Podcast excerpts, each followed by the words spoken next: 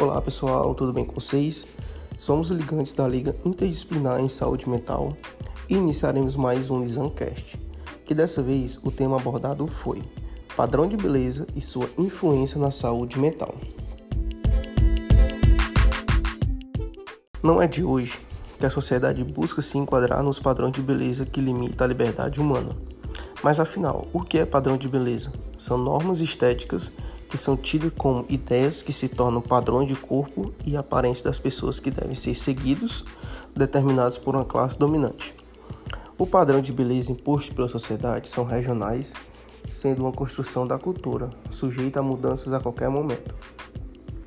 As redes sociais possuem grande influência na idealização da beleza, principalmente a feminina. Na era digital, Apesar das discussões acerca da diversidade, as exigências para o que é considerado belo ou não se intensificaram cada vez mais.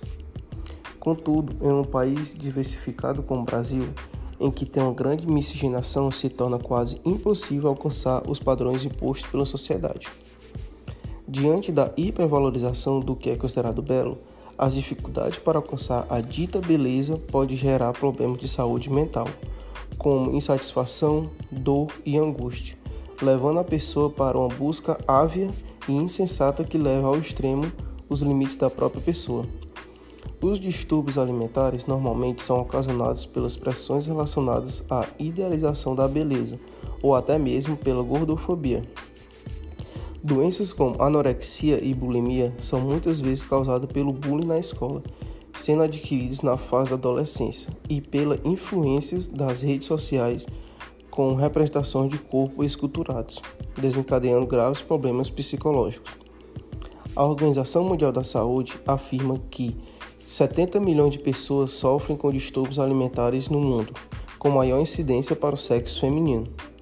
Além disso, a procura na indústria da beleza, como compra de cosméticos, cirurgias plásticas e procedimentos estéticos tem crescido em todo o mundo devido à busca para alcançar o corpo perfeito. A discriminação pela aparência ocorre constantemente no dia a dia das pessoas, manifestando de diferentes formas. As imposições da sociedade podem desencadear o que chamamos de racismo estético, que é o próprio preconceito ao que vem da negritude. Por exemplo, a não aceitação do cabelo crespo e cacheado da mulher negra, perceptível pela falta de representatividade nas mídias, onde muitas vezes elas se sentem coagidas a alisar seus cabelos. Apesar de o Brasil ser um país grande de diversidade étnica, todos aqueles que encontram fora dos modelos de beleza são considerados minorias sociais. Contudo, não são minorias em quantidade, mas em representação. O preconceito e a discriminação levam à exclusão social e que nega a acessibilidade e afeta, sobretudo, a saúde mental das pessoas discriminadas.